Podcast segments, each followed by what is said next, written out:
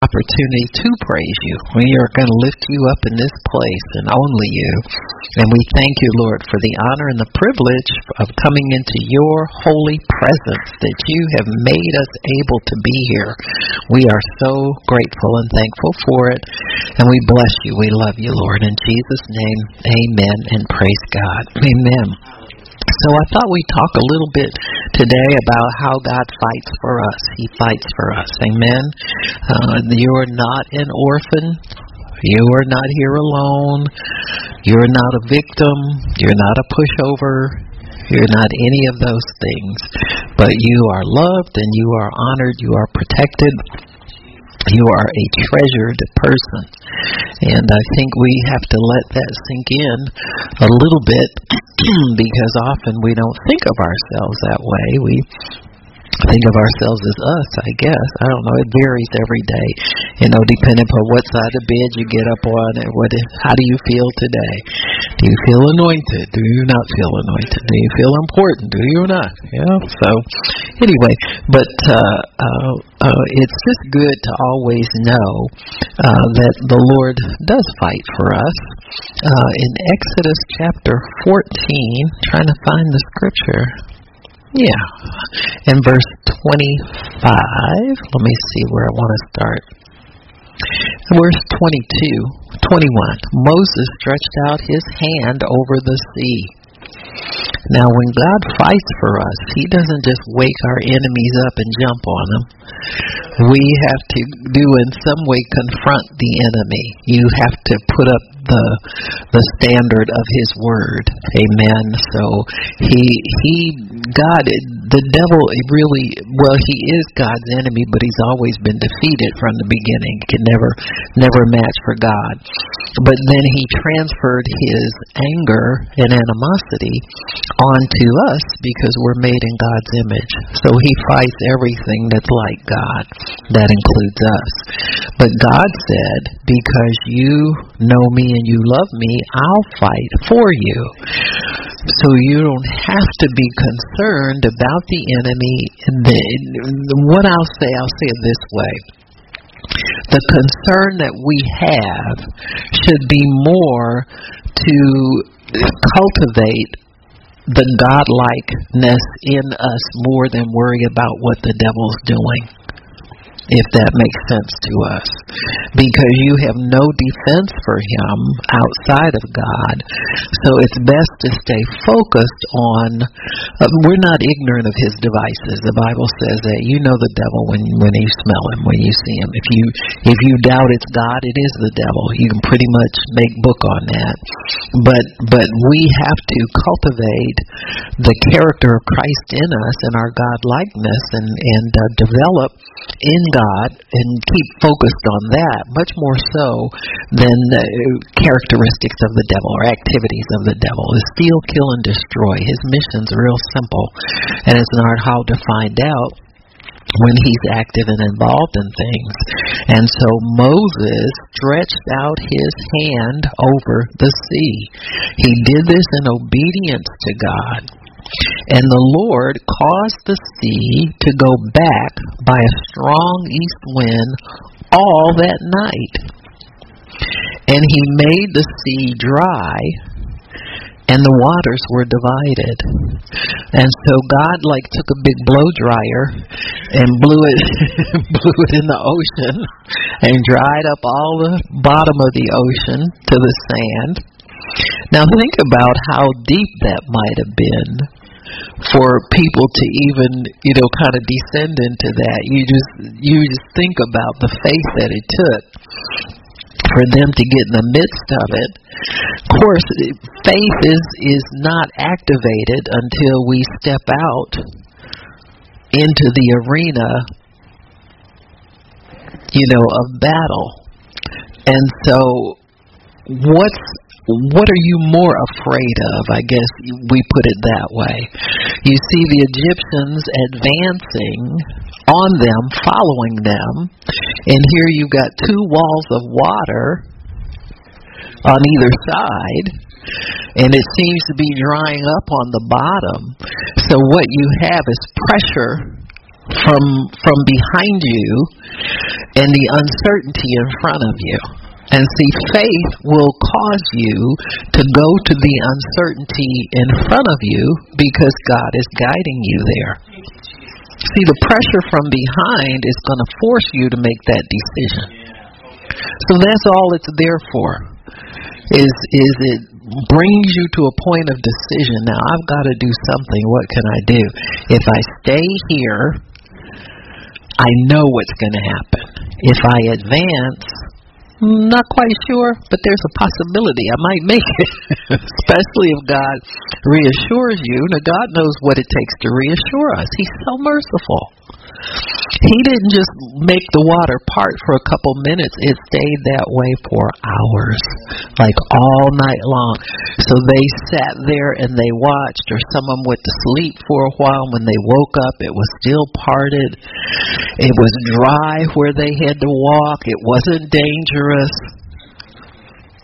And all they had to do was keep advancing forward because what was behind was was no good. They had left destruction behind them in Egypt.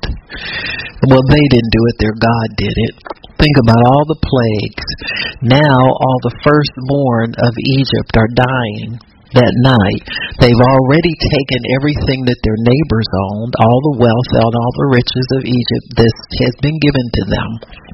And so they've spoiled. There, there's no, there's nothing left for them in Egypt anymore. And and uh, we have to understand that when you come into God's kingdom, you left a trail of destruction behind you. Huh? There's people that's looking for you because you owe them money, or you done jilted them, or they, you know, whatever. Huh? For me, it was the patient number whoever. Did I leave them on a bedpan and not take them off? Huh? so, you know, there's nothing really you want to go back to. Amen. The problem is getting us far enough away from you know, our old Egyptian lifestyle for us to lose the flavor of it in our mouths. Because you know how sometimes remember um uh Achan the guy that when when they did the battle of Jericho he saw some nice looking Babylonian garments and hid them Amen. Well, that's what we all do. We've got little Babylonian stuff in our hearts that we hide from everybody else. We go and check in on it and nurse it every now and then. Them old memories we like to store and old things we used to do. An old boyfriend or old girlfriend you married. No, you ain't supposed to be thinking about nobody else. You do it anyway. Those are the hidden things in our hearts that we will that feed and nurture us. They'll feed that that root of iniquity in us and keep it fed. And then sometimes we wonder how we get caught up in stuff. And you think about think about your thought life, where that goes when you don't put a check on it. You know, are there things hidden and stored from your old life in Egypt that you refuse to let go of, and you just go and check in on them and nurse them? They're little treasures that we hold on to that we really need to renounce and and make room for God to take more, because He's going to come for that. That's going to get exposed at some point because he's coming for a bride without spot, wrinkle, or little uh, dirty treasures hidden in their heart, little things they want to do that that they doubt and know they're not pleasing to God. And so God wants to purify us and, and cleanse us of all of that. And so when we when we say goodbye to Egypt, it's because there's nothing there worth having anymore. There's nothing in the world that you should desire, and you're gonna have to fight to stay purified from the world.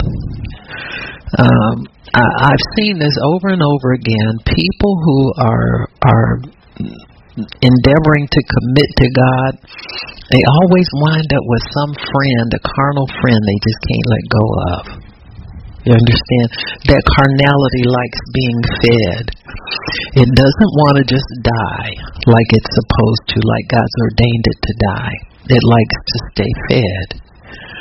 I, I can remember people coming through this ministry. There was always somebody. If it was somebody that quit coming, it was because they had a friend or an associate that was not part of what we were doing that always kind of fed either an insecurity or a lie or something God was trying to deliver them from. They just felt they were right and the other person was wrong and they had to hold on to it and all that kind of stuff, you know, and you you can be I mean, you know, many times I've been fooled. I'm assuming those people had disconnected a long time ago and you find out they still talking to them, still gotta still gotta catch up with and eventually you have to make the decision to disconnect from that or you will find yourself getting swept up in it because God will not share you with anybody. I'm gonna tell you right now.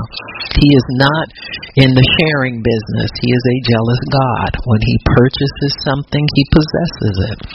And so we have to realize your life really isn't your own. Like we feel try to fool ourselves into thinking we do what we want to do when we want to do it, and you really can't. You you might as well give in and go on and serve God and and live a happy and a, a holy and a joy filled life.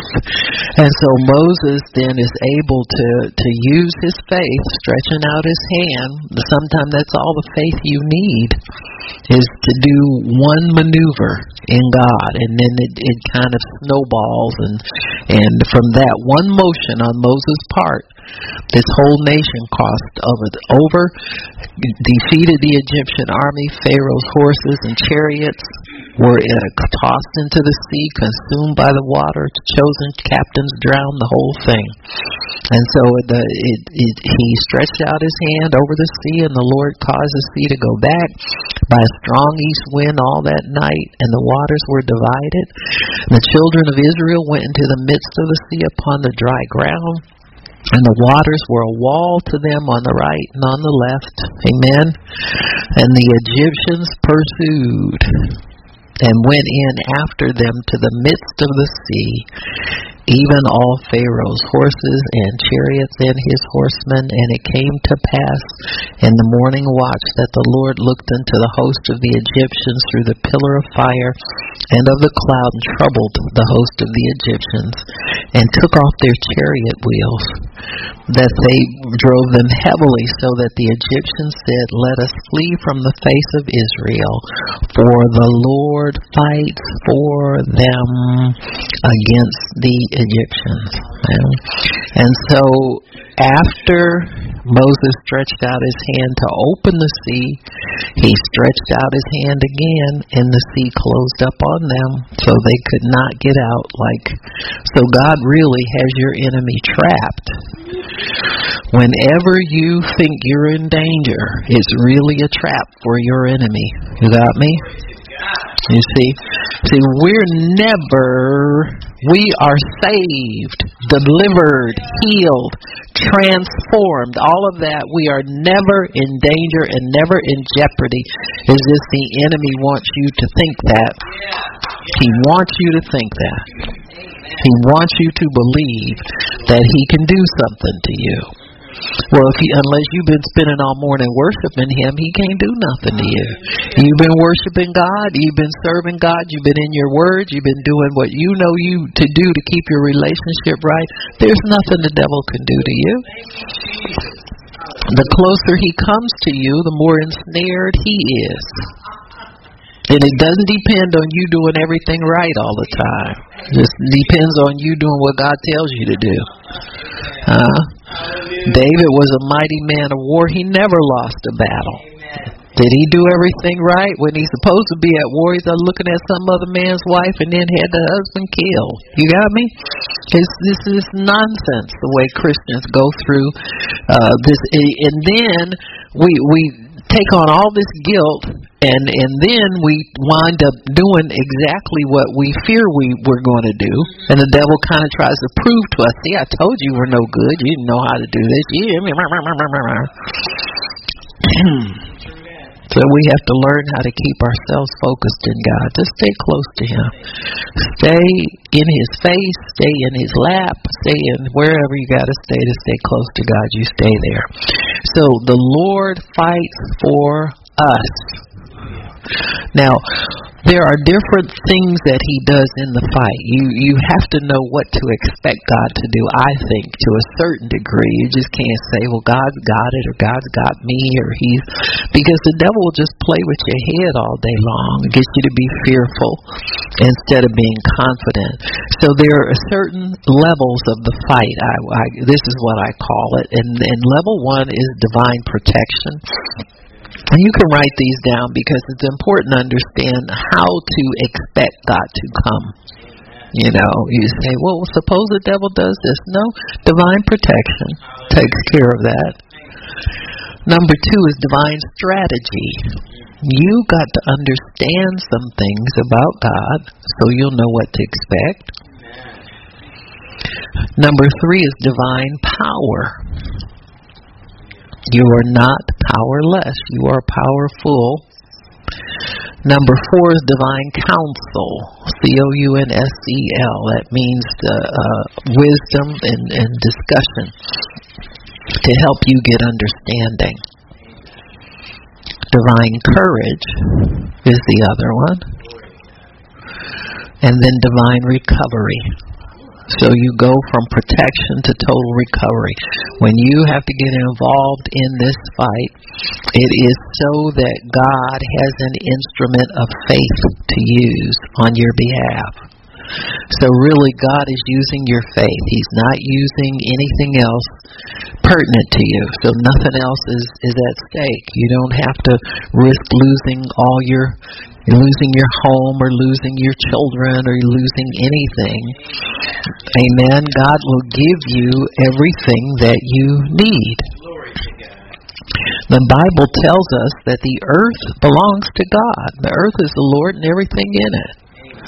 So we are his heirs. We're heirs of all things. Amen. Word also tells us that He has given us all things that pertain to life and godliness. So they're already given by His Spirit that dwells in us. So in the Holy Ghost that you push in a corner or let him live sometimes, however we treat God that lives within. We can all do better. I can do better too. But they are already given by the Holy Spirit that got stolen because of iniquity. Iniquity really perverts what we have, who we are, and how we use what we have. So iniquity causes us to lose what we have. Things that we we used to possess were lost, but not forever. They're not gone forever. We need to know that we're redeemed from Satan's power and from his kingdom rule. So now we can freely receive what belongs to us. You can freely receive it. Not a pinch at a time or inch by inch, but freely. What, how how often, however often you need God for something, you can receive freely from Him. Amen. So we're going to look first at divine protection in 2 Kings chapter 6, if you'll turn there. 2 Kings 6.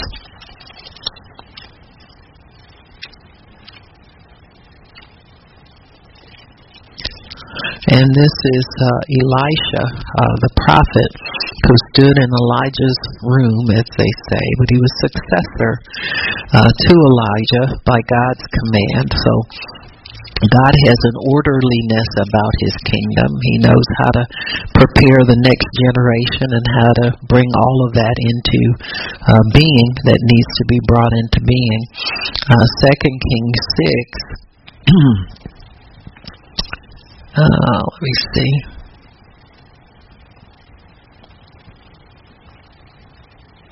Why don't we start in verse 8? The king of Syria warred against Israel and took counsel with his servants, saying, In such and such a place, that's where I'm going to be my camp. So here the enemy, we, we hear of an, the enemy having his own strategy against Israel or against God's people. And the man of God sent unto the king of Israel, saying, Beware when you go to such a place that the Syrians are going to be there.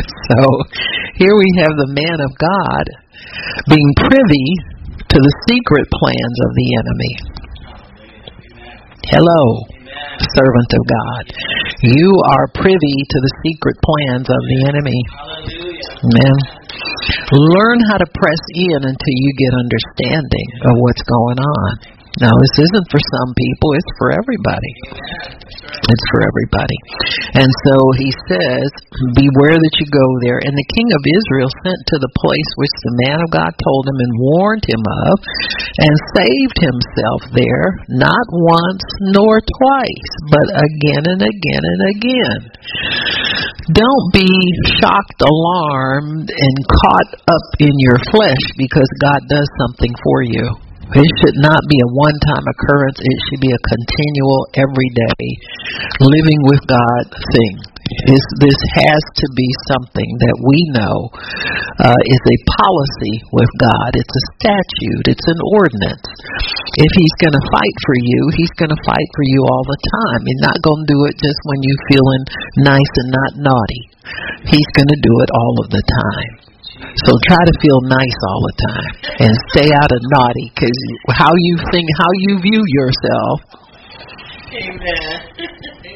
If you feel like a hockey puck today, you know what I'm saying? You'll get pushed around and banged on your head and skated on top of and everything. But if you feel like a mighty person of valor, you begin to, to declare that over yourself, then you'll go forward in mighty power. Amen. You know, there you can turn that aspect of your faith on. Turn on your supernatural faith, or you can believe your, you know, chopped liver for the day. So you have to have to let your faith and your image of yourself line up with what God thinks. But know that if He did it once, huh? He'll do it over and over again just like uh, I was, was talking to my husband about something, and and uh, he just got he used to try to get the last word, you know, be smart. You know how people are, just talk. And uh, I remember him telling me one time, he said, "I never give nobody all my money," and I said, "Oh, there's more." You, you understand what I'm saying? It's always always be on the lookout for that advantage that you can get and expect a continual blessing. So once you find out God did it for you one time, it's like, oh, this gonna happen every time I get into this kind of jam. You understand what I'm saying? Understand when you've tapped into divine wisdom. Understand when you've tapped into power. Understand when you've tapped into understanding. Amen. Where you you've got the faith for certain things to happen. That, that's and, and that's probably the best way to look at it. If it happened for you once, that means the faith is there. And faith is a continual, it just doesn't come on you and leave and come on you and leave. Amen. Your faith tends to increase we are living in an, uh, an increase in the fruit of the Spirit. So your faith can increase and your faith can abound. So if you had the faith for it once, you got the faith for it in you somewhere for it to happen again. So don't ever doubt it. The enemy loves to talk us out of God taking care of us. We we want to make it like a big thing and a big deal, and and it's supposed to be every day. It's supposed to be a continual thing, a blessed thing. It says, therefore, the heart of the king of Syria was sore troubled for this thing, and he called his servants and said to them, Will you not show me which of us is for the king of Israel? Now here starts trouble in the enemy's camp. And this is how how God operates. He allows the enemy to start to turn on each other and distrust one another when he moves. Because that's how that works. The world cannot help but turn on each other. because they're dealing in the natural. You know, nobody thinks, you know, God would tell somebody, well, who's God? Where did he come from? Who invited him to the party? So heathens are always thinking that they do what they do outside the, the realm of God. They don't think God's there, and, and, and certainly not that he would do anything to them or care what's going on. So they think, you know, the, it's just the world is here and everything that they could see. They don't think about the supernatural. And one of his servants said, None, my Lord, O king, but Elisha, the prophet that is in Israel, tells the king of Israel the words that you speak in your bedchamber. So it's not like God's hiding his influence from anybody or wants to hide it from anybody. He makes it known. So God draws him out and says, Yes, me. Amen. What you gonna do about it? Amen. So God continually diverts the attention away from His servants and back onto Him man, for your protection. I mean, at some point, people that pick at you know they picking at God because they'll say mean things to you and immediately feel bad about it, and and then they want to blame you for making them feel bad, and they can't get rid of that bad feeling, and they na ah, na na na na na na na na. So that's God's all over him. He's not letting you take the heat for anything that he does through you. And he said, Go and spy where he is, that I'm going to send and fetch him. And it was told him, saying, Behold, he is in Dothan. Therefore the king sent horses, chariots, a great host. See, when people know it's God that they're fighting, they're going to send the biggest and the best of everything that they have against you. You're going to know that. You know, and all you doing is trying to pray for somebody who's sick or pass out bread to some broke people, and all hell tries to break loose against you. And he says he sent all of those chariots and came by night and compassed the city. So while we sleep, the enemy creeps in. It's always true. It's always true. It's not that you can't go to sleep. Go to sleep and take a good nap. You know, sleep well. Because God never slumbers nor sleeps. So God's up all night. So why should you be up too? Amen. Hmm? Amen. And when the servant of the man of God was risen early and gone forth, behold, a host compassed the city both with horses and chariots. And his servant said unto him, Alas, my master, what shall we do? And he answered, Fear not. Hmm. When you get scared, you get stupid. Yeah. So the first thing you want to do, and this is this is biblical throughout the Bible, you will see this admonition to people who are serving God. And it's not like you got to pretend like something's not wrong. But what he is saying is don't let fear feed you right now. Don't let fear be your focus. Don't let fear because there is an answer for us that is good. I don't care what it looks like. There is an answer for you that is good. That's why you don't give in to fear. Fear will make you act out and be stupid. You know, it'll make you. eh, Fear tends to to stir up uh, similar emotions. You know, um, anger, disappointment, rejection. All of those things will get stirred up because of fear, and you want to fe- stir up God's spirit to help you. So that's why you fear not. You put that away because that's not going to help you. What's going to help you is trusting God through this thing. So you put fear away. Uh, even in the, in the New Testament, Philippians four, I think it's four nineteen, it tells you, uh, let your requests be made known to God, and His peace will guard your heart and mind. You got to have His peace, or you can't know when He's coming. You'll think it's the devil if you stay in fear. Everything will be wrong, and you'll find yourself fighting people, telling them off, getting stupid and getting upset, all because of fear. We all have to overcome it. Amen. We all have to. And so uh, he says, Fear not, for they that be with us are more, more more. You have the greater one, you have the more. Those who are with us are more than those who are with them. The enemy is always smaller in number. He just has to, he's spreading himself out.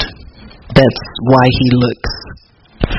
You ever seen there's something I forget, I think maybe it's the, the blowfish, but he he deceives his enemies by blowing himself up and making himself look a lot bigger than what he has all his skin that expands real big. He's like, Look at me, look at me, I love you. And some little fish with quills will stick a quill in and all the air comes out or whatever. But everybody has those, um, or or possums. You know, they know how to. They they uh, foam at the mouth. If they're attacked and they go into fear mode, we had I had some possums on our property one time. I was so upset with myself. I was putting I thought I was putting bread out for the I don't know some little critters. I I, I thought I never thought it would be wild animals coming up to eat. I thought it was for the birds, you know. And I got all this bread out there.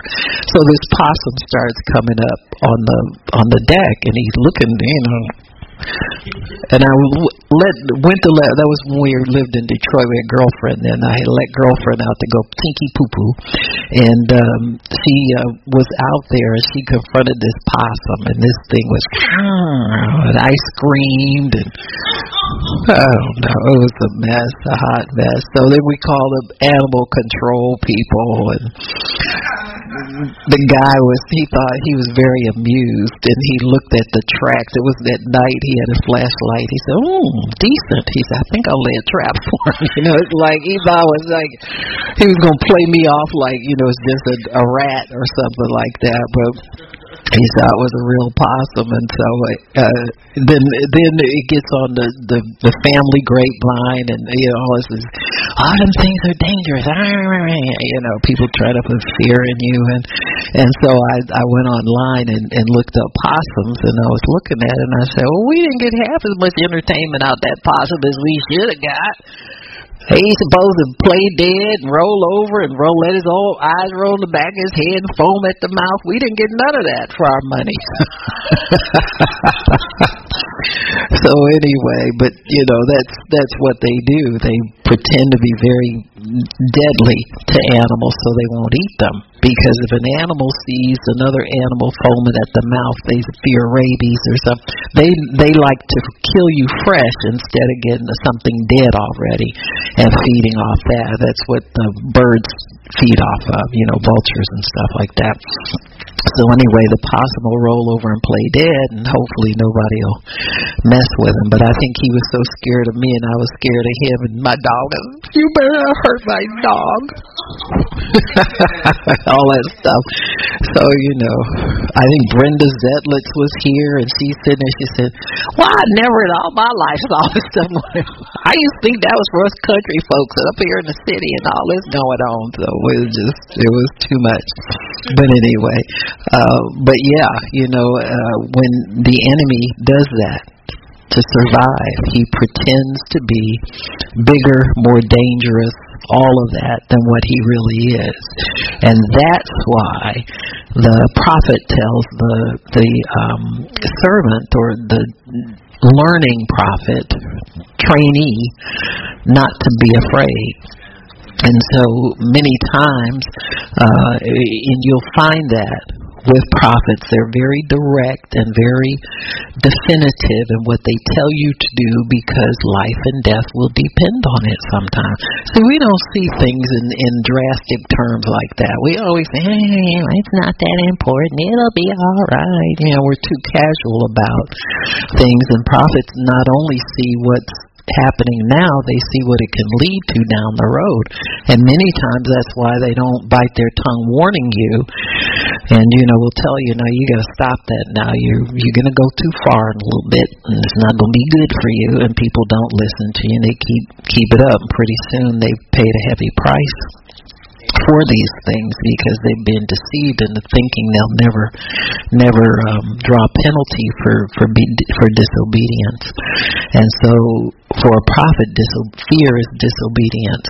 That's why I look at it. You know God tells you not to fear. You suck it up and keep it moving. You know don't don't let fear grip you because you can hide in the spirit and not experience fear.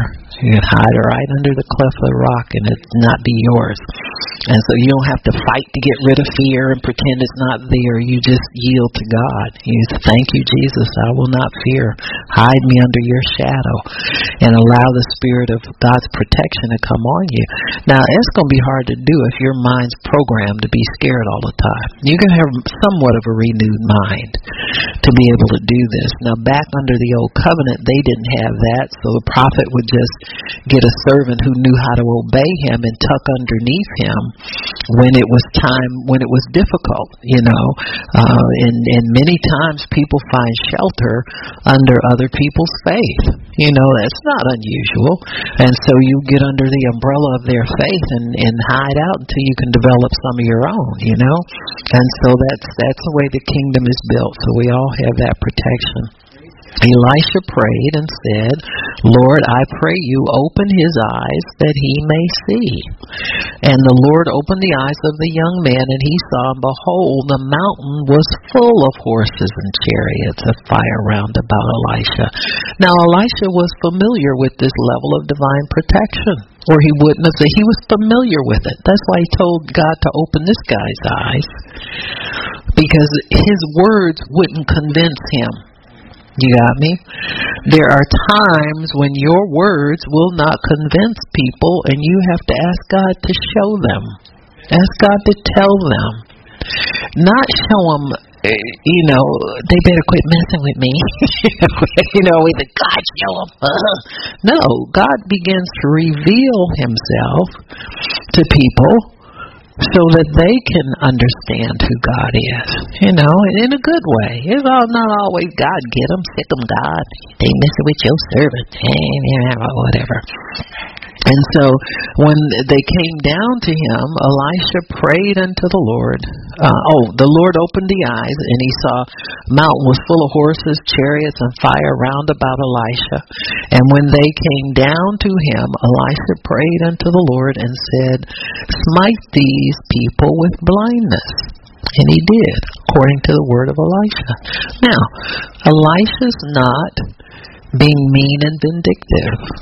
He's protecting himself and his servant and the message. This is what you got to understand.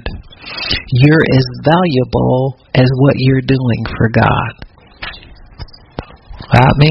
I mean, he loves you and all that, but don't try to get out on a limb and think God's going to fight everybody for you and you're not doing anything. God gives you a ministry and a message, an anointing. He'll protect that which He has entrusted to you. Got me? It's not that you're not valuable, but part of your value lies in the gift, calling, and obedience to it. Because that's what's going to get you in trouble, is your gift, calling, your obedience to it. So He has to pull you out to preserve that message and preserve what you're doing. So he smote them with blindness, according to the word of Elisha. And Elisha said to them, This is not the way, neither is this the city. Follow me, and I will bring you to the man whom you seek. And he led them to Samaria. And it came to pass, when they were coming to Samaria, that Elisha said, Lord, open the eyes of these men that they may see. And he opened their eyes, and behold, they were in the midst of Samaria. And the king of Israel said unto Elisha when he saw them, My father, shall I kill them? Shall I kill them? And he answered, No. But you're going to show them mercy. Amen. They were led blindly, taken captive by, they were just being uh, obedient to their king and you're going to show them mercy. So they took them and they fed them and and did all of those things for them to show them that they served a God of mercy as well. Amen. You get somebody captive, what do you do? And so he, they prepared, prepared provision for them and and uh, they they uh, lived to fight another day. Amen. That was God's gift to them. Sometimes God's looking for people that He can reveal Himself to. He's not just always trying to hurt everybody that hurts His people. He wants them to know Him as well. Amen. You see that many times in, when Israel would go to war, said that they may know that there is a God in Israel. Amen. That they may know that this. So God's constantly revealing Himself to people. Man, people may hate you for a season, but God still wants to reveal Himself to those people. Mm-hmm. So, and this is uh, example number one: divine protection. Those who are with us, with us, are always more than those who are with them.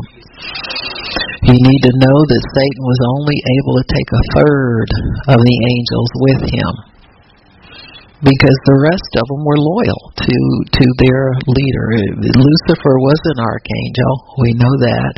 It appears that he was assigned to Jesus. That's why Jesus had to come to earth and redeem mankind because his servant got away. So a lot of this great plan of salvation has to do with him finishing the job and then taking care of bringing his servant under control. Man. And so uh, the other two archangels are assigned to the Holy Ghost and to the Father. Amen. Okay. So, um, so anyway, in divine protection, those who are with us more than those who are with us, with them, we need to believe this and live with our spiritual eyes open. The angelic hosts encamp around us to fight off the enemy. Uh-huh. So they stood behind Elisha, the man of God, even though the Syrians were confronting them. But they were at attention, ready to be called forward at any time. Now, what do you think would have happened if Elisha hadn't ministered to that servant of his?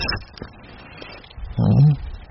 They would have killed them all. The first person, the first horse or chariot that made a move toward the man of God would have met it. You know what I mean? So this was a mercy move on God's part.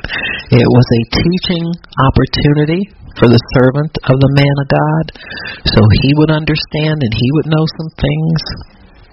Men, so it's a package deal. God teaches us in real time, in real life, in real life situations.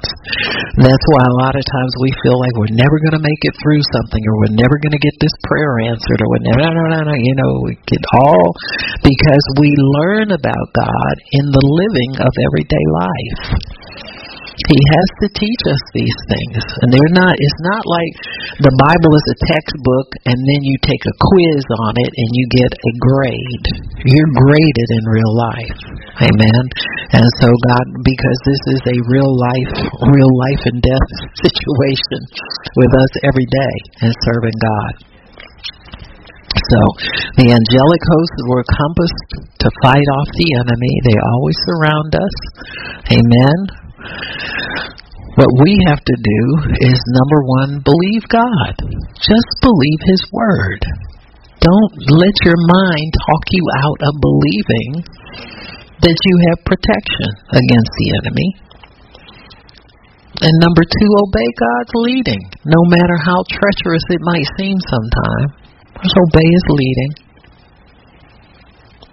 And do not abide in fear. In fact, don't abide in any of the fruit of the flesh, but abide in the Spirit. Amen. Let the Spirit of God encompass you, overtake you, and help you. We may think the flesh is exciting sometimes, but come out the flesh and see see what the real saints of God live like. Amen. So we we we have to know that. Amen. So okay, so divine strategy is the next one. Amen. If you'll turn to the book of Joshua in chapter two.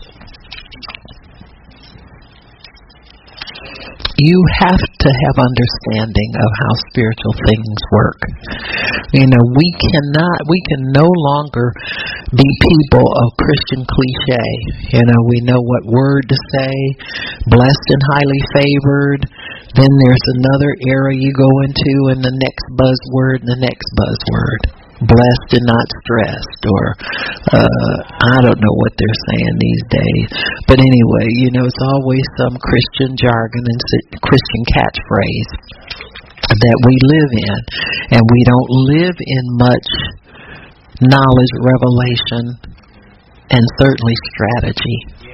You know, all we know is God fights for us, and that's all we want to know. But you have to know more than that if you're going to be able to uh, get your victory. You know, I'm not talking about surviving. And you know, many times people will will develop faith for what they think is important, and that's the tragedy about faith and and how it operates, and, and really God's love for us. Because if you don't want any more of God, He's not going to force it on you.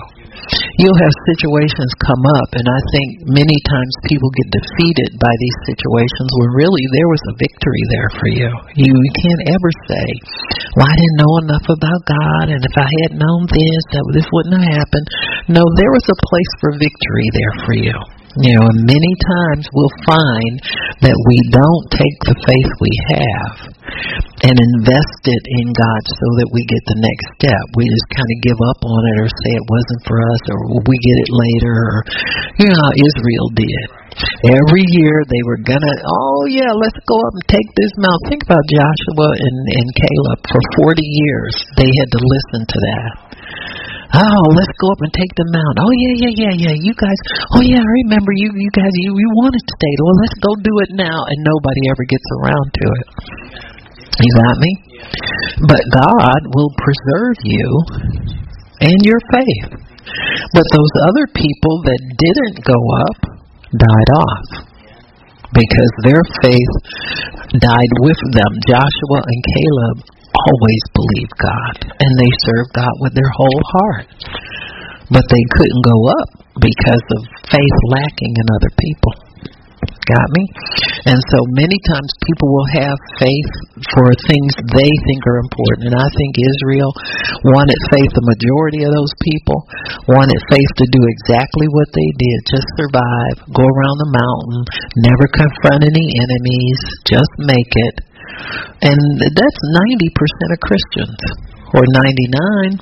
They just want a, a job, I get my kids through school. Well, maybe not through school, maybe give them a trade or give them this or get a, just a good job, maybe a good cashier or, you know, a supervisor at Walmart one day, 20 years later.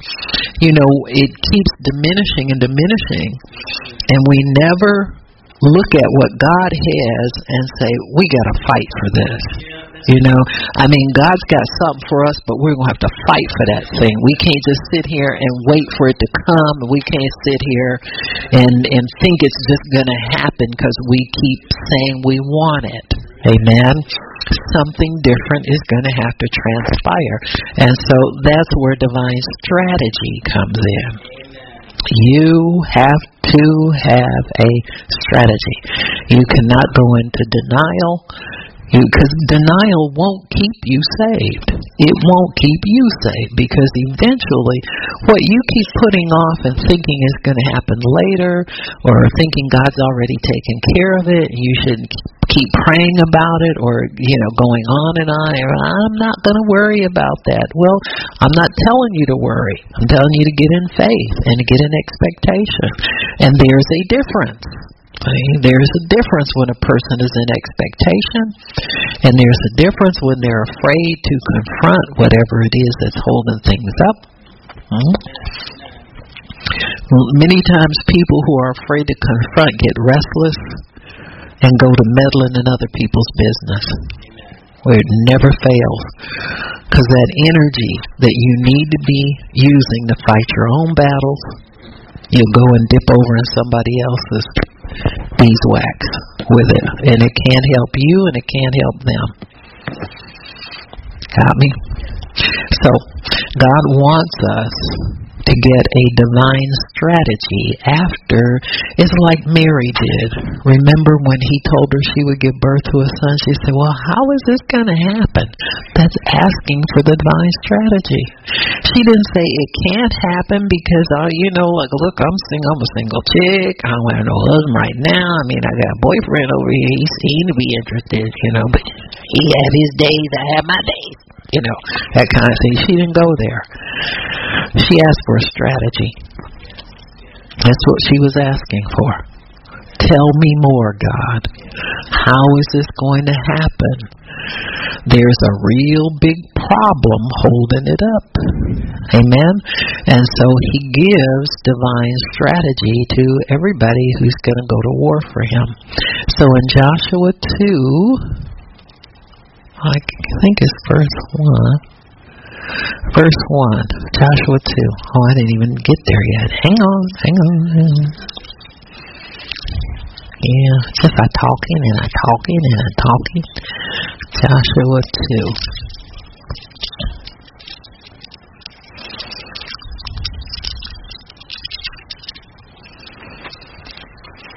Joshua the son of Nun sent out to Shittim two men to spy secretly, saying, Go view the land that is Jericho. And they went and came into a harlot's house named Rahab and lodged there. And so Joshua's strategy begins by doing what was familiar to him. Got me? This is what got him as far as it got him. And this is our how faith is built. We build on what we've stepped out in once before and we know it works. Amen. Now, you're not to do that with everything. There's a place where we have a confidence in God to proceed in things. But if there's no confidence in God, you don't proceed. So God and God sometimes will allow you to do the familiar things. And if they don't work, then you got to add something to it. You got me? And so that's part of, of divine strategy is understanding that the spiritual dynamic may change, the enemy may change his strategy against us. All kinds of things can happen to keep us from from to keep the familiar from working. And then there are times when God just says, I want you to add to your faith now. You've been operating at that level long enough and I want you to add something to what you're doing. It's like sometimes people who who are good soul winners, they'll continue to win souls, and that's all they develop. They don't know how. And, and you know, if you're a soul winner and you start a church, there's going to be some people in there that want to learn how to pray for the sick, that want to learn how to pray, want to learn how to do a myriad of things. But if you only have that soul winning focus, you're going to keep them babies. You understand what I'm saying? You can tell a baby ministry from a more mature ministry. A baby ministry will always be telling people how wonderful they are and how good they are and how encouraging they are and how great they are and, uh, and with not imparting anything where they have fruit and roots. Got me? So uh, baby Christians have to be encouraged all the time. You know, have to be fed. They have to be changed. They have to be a lot of things. If you're moving people on to maturity, they should be praying the first day you meet them. You should have some work for them to get involved in right away to mature them and get them beyond the baby level. Well, and that's why many times people lose half their congregation in the baby stage because they're not teaching them anything to make them stronger. And you know, sheep who are weak and who aren't real discerning can be lured easily over into another shepherd's pen. They'll just start showing them things they haven't seen before, and they, ooh, how dazzling! Look at that silver ball, disco ball in the ceiling at the church. I want to go to church with the disco ball in the ceiling, you know, that kind of stuff. And so if you don't teach people how to be strong and how to be discerning, you know, they'll never be strong and be discerning. And that starts day one. You don't uh, you don't wait for oh we got new beginners class and we got second year class and we got this class and that. No. You don't see anything in the book of Acts about new beginners classes. You saw where people got together and prayed because if they didn't pray, half their leadership would be in jail. You got me? So somebody was there telling them how to pray and making them do it. Amen. They met every day they were daily under the apostles' doctrine and prayer. So people would say, well, we need revival. If you're not willing to go to bat for God every day, just save it, can it. You know, would get the next generation, see if they're sick of the world and want to want to do something for God. You got me? So I mean, it's just that way. It's, you can't be that connected to the world and, and love God too. So here we see Joshua sends out two spies well, what's different about that than what Moses did? Come on. Come on. How many did Moses send? How many did Moses send? Sent twelve. How many really believed God? So you send the two that believe. You got me? Cut the shenanigans out. So there is something you can learn from prior strategies that you transfer over. So Joshua probably had two guys that didn't have a lot of opinion, didn't have a lot of lip, didn't have a lot of God told me's.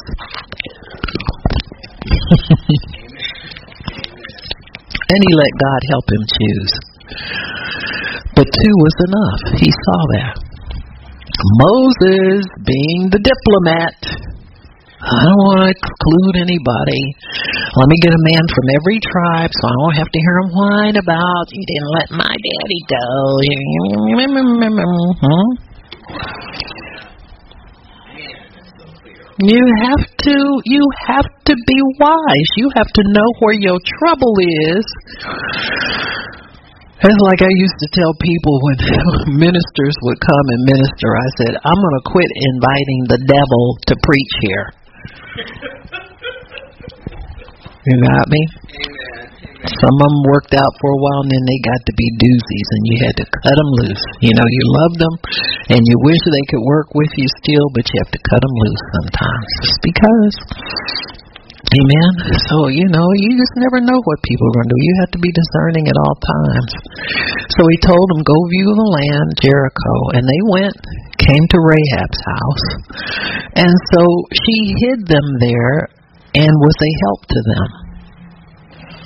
They could never have gotten as much information with 12 men running around looking at everything and trying to outdo each other.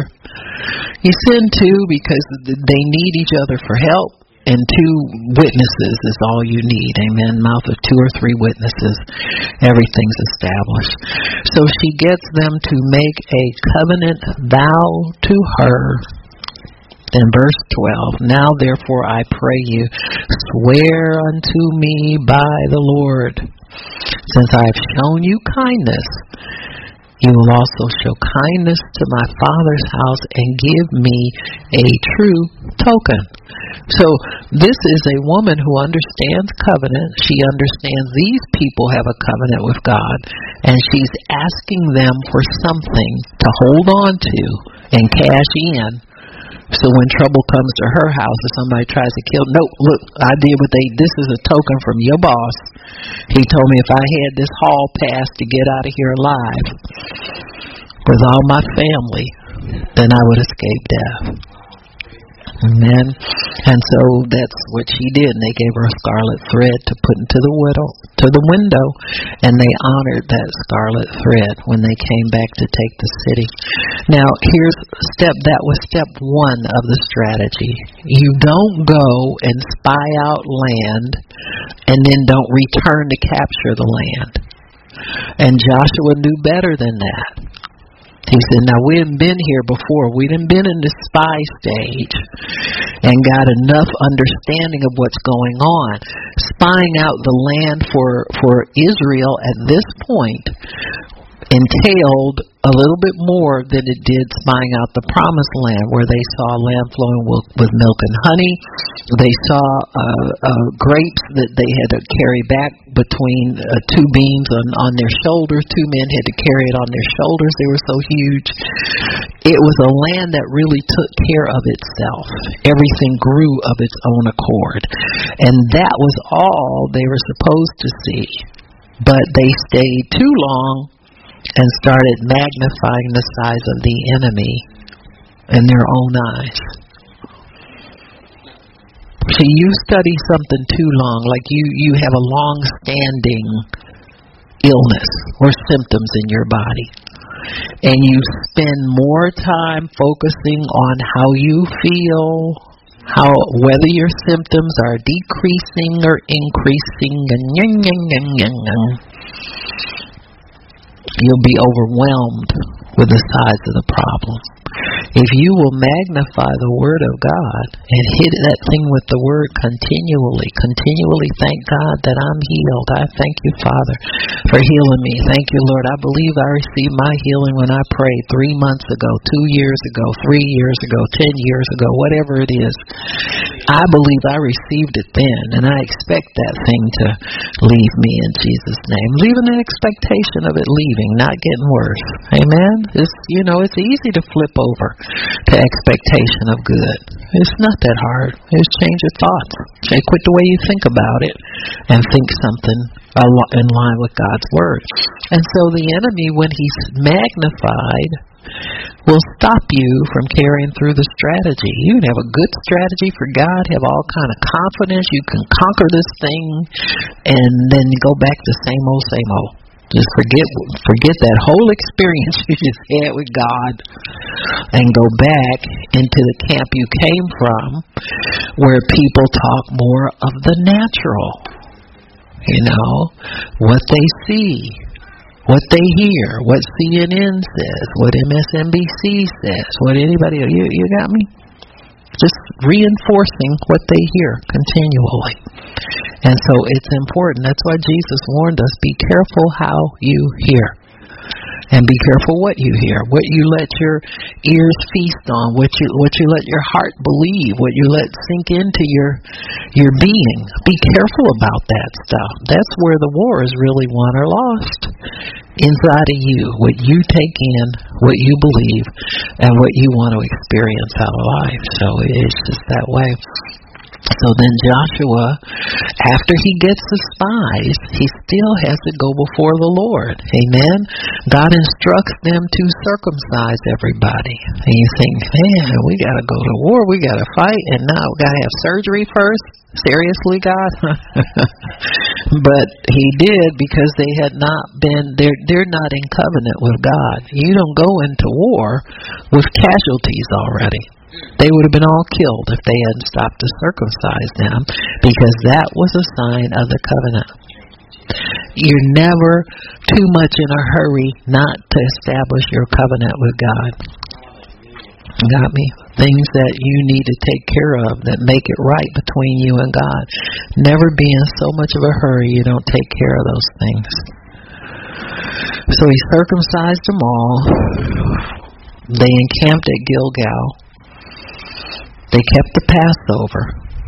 All of these things they did. Now, in if you go to chapter 5 and verse 4, 11, I'm sorry, they did eat I'm, I'm sorry. Yeah. They did eat of the old corn of the land on the morrow after the Passover, unleavened cakes and parched corn the self same day, and the manna ceased that morning. There are certain things that God will put in your life that used to take care of you. It's time to grow up and start fending for yourself. Manna ceasing means God's provision without any of your effort has ceased. So manna is like you know how you're when you start uh, feeding babies their baby food, and they get and take that spoon out of your mouth and and sometimes you take it back because you don't like messy, you want neat. Let that baby out of his spoon because he wants to get fed and you ain't going fast enough or something, but he's getting the hang of it, right? Which is what all parents want. They want the baby to get the hang of it. One day you sit there and say, I'm tired of feeding you. You need to feed yourself. And he probably hears it a little bit. He knows what's going on because he wants the same thing. And so we we start the uh, the fight over independence versus dependence. Amen. And many times we want to stay on baby level with God, and He's trying to get us independence does much more for you. It may be a little hard to get get used to at first, but you get to make your own choices. Huh? Well, think about it. If you used to sit up there and eat baby food all the time, they start introducing you other stuff. You can pick and choose now if you use your own little fingers to do it. So then God is allowing us as we grow to kind of carve out our own destiny. You want that because you want choices. You don't want to feel like some kind of robot, like you can only take what God has for you, and you can never say, God, I want this or I want that. You know, not that that ever stops us, but, you know, sometimes we need to uh, start showing more independence, more strength. You know, the time where you you think somebody ought to pray for you all the time, you find out you need to be praying for other people. Got me? And that's all new to you. You think, oh wow, I can pray for somebody else, and ah, huh? And so it, it's it's a growing thing. It's a maturing thing. So the old manna stopped, which means that they're going to move on. This is a graduation ceremony for them. The manna ceased after they'd eaten the old corn of the land, neither did the children of Israel have manna any more, because they began to eat the fruit of the land of Canaan. That's progress, folks. They're getting ready to cross over. And it came and that's a sign. You know, when one thing dries up, that's a sign not that God don't love you no more but that it's time to graduate onto something more that He has for us. Amen. The next thing, we always say something better. I don't know if it's better or not. It's a matter of opinion. It may be, but it's better as far as where you're going with God. It's progress. That's what it is. You know, it's a progress thing. And so uh, uh, they began to prosper. And it came to pass when Joshua was by Jericho that he lifted up his eyes and looked, and behold, there stood a man over against him with his sword drawn in his hand. Joshua went unto him and said, Are you for us or for our adversaries? And he said, Neither, but as captain of the host of the Lord I am now come. So as I ain't working for you, you work for me. and I mean, Don't get it twisted, Joshua. And Joshua fell on his face to the earth and did worship and say to him, What what what are you going to say to your servant? The captain of the Lord host says, Loose your shoes from your foot, for the place where you're standing is holy. And Joshua did so. So Joshua is in a position now this this man that he sees takes himself out of being an ordinary man he has to elevate himself to the place of authority where God has placed him for Israel. So this is God fights for you by sending you help. Amen. Sending you help in the form of an angel who gives you counsel. Some people think this is Christ, pre incarnate Christ. You'll see these pictures pop up all over the Old Testament. And so Jericho was straightly shut up because of the children of Israel. Nobody went out and nobody came in. And you'll see the next point of strategy that God gives them. He gives them detailed instruction on how to fight the enemy because they are going to take the city now. Man. So this is final instruction. Everything else was preliminary. They went and, and sent spies and got information about Jericho, circumcised themselves, sanctifying themselves unto the Lord. They're preparing, they've eaten their last meal of the old revelation that they had. So they're moving into a new revelation. Amen. Adding to what they have. And so he says, uh, um, um, the Lord said to Joshua, See, I have given into your hand Jericho and the king thereof and all the mighty fighting men. So God is saying nobody is going to be able to stand against you. Got me? I've given you the city, I've given you the king, and I've given you his army. So what more do you want, Joshua? I mean, there ain't nothing else to get. Whenever God gives you victory, it is complete and it is full and it is for all the marbles that are on the, the ground at that time. So you get everything. Everything that you're fighting for. If you're fighting for your bills to be paid, all those bills will be paid and they will all be paid on time. You got me?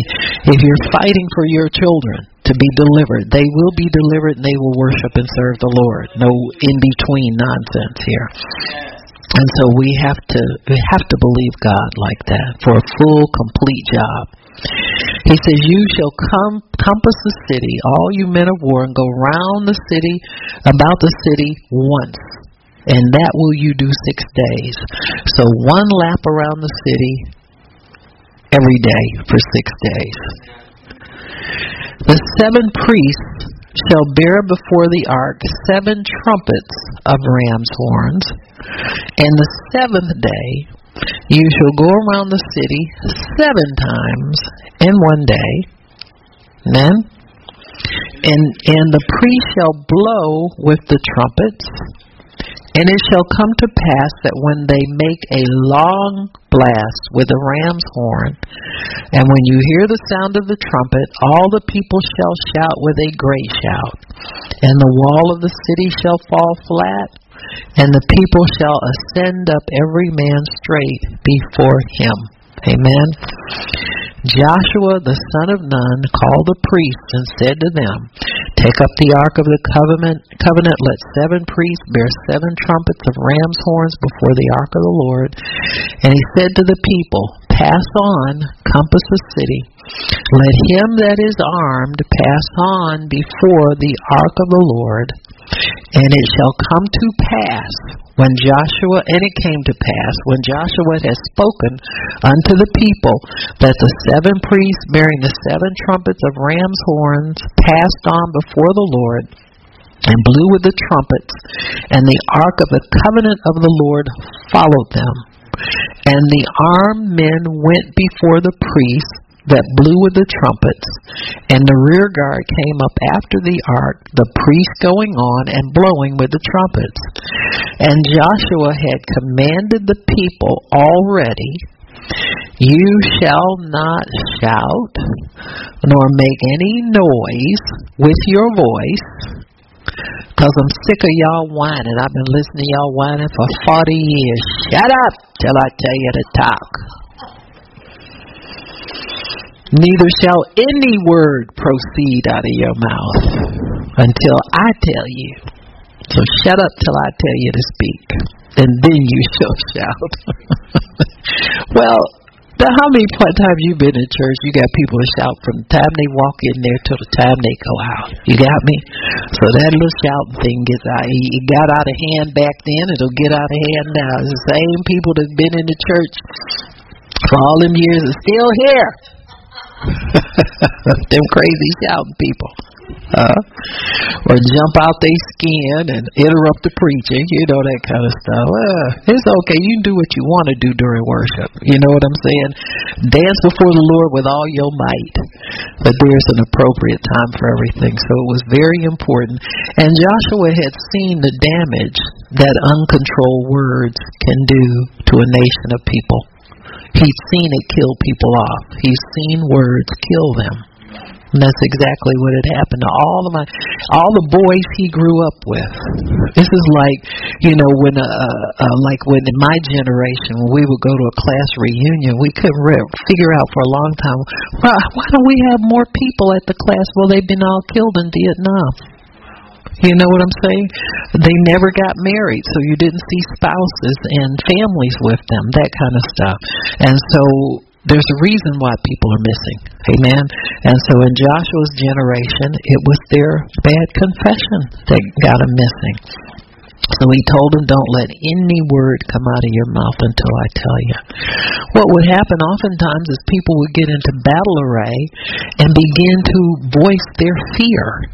That's why they would say, Let the fearful and the faint hearted stay home because you'll infect everybody with your fear. Because fearful people don't know how to shut up when you're in fear. You don't know how to close your mouth. Nobody does very well. And so he tells this is a discipline you'll have to learn when you're you're um, working for God. You know, discretion will keep you. It'll keep your life. It'll keep your health. It'll keep your mind. It'll keep everything. Learn how to be discreet and not so verbal. Amen. People talk to get attention many times. They want to tell what they know. It's not always the time for that. So the ark of the Lord compassed the city, going about it once. They came to camp, lodged in the camp. So they just walk around. The people in the city are looking out, and they gone for the day. so by day six, them people are really confused. So they're thinking on day seven, ah, they're gonna go around, go back home like they did the first six days. Amen. So the priests bearing ram horns began to blow the trumpets. Verse 14, the second day they did the same thing. 15, it came to pass on the seventh day, at the dawning of the day, they compassed the same manner seven times. Only that day they compassed the city seven times. And it came to pass at the seventh time, when the police priest blew the trumpets, Joshua said to the people, Shout, for the Lord has given you the city. And the city shall be accursed. Mm-hmm. Only Rahab, the harlot, shall live, she and all the people who are in the house with her. Amen. That little last part, people need to pay attention to the whole thing because somebody either didn't listen or disobeyed and took some stuff, took of the accursed thing. Amen. He says, And you shall in any wise keep yourselves from the accursed thing, like you make yourself accursed too. Amen. And so, of course, that happened. Amen. All the silver and gold, they belong to the Lord, and they become to the treasury house of the Lord. So, really, God, from beginning to end, is getting his people back, getting his stuff back, getting this earth back.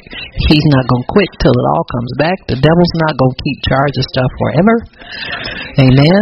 Because God fights. If He can find somebody courageous enough to step out in His name, He will do great and mighty things in the earth. Amen. So we'll finish this up tomorrow. Amen. Praise God.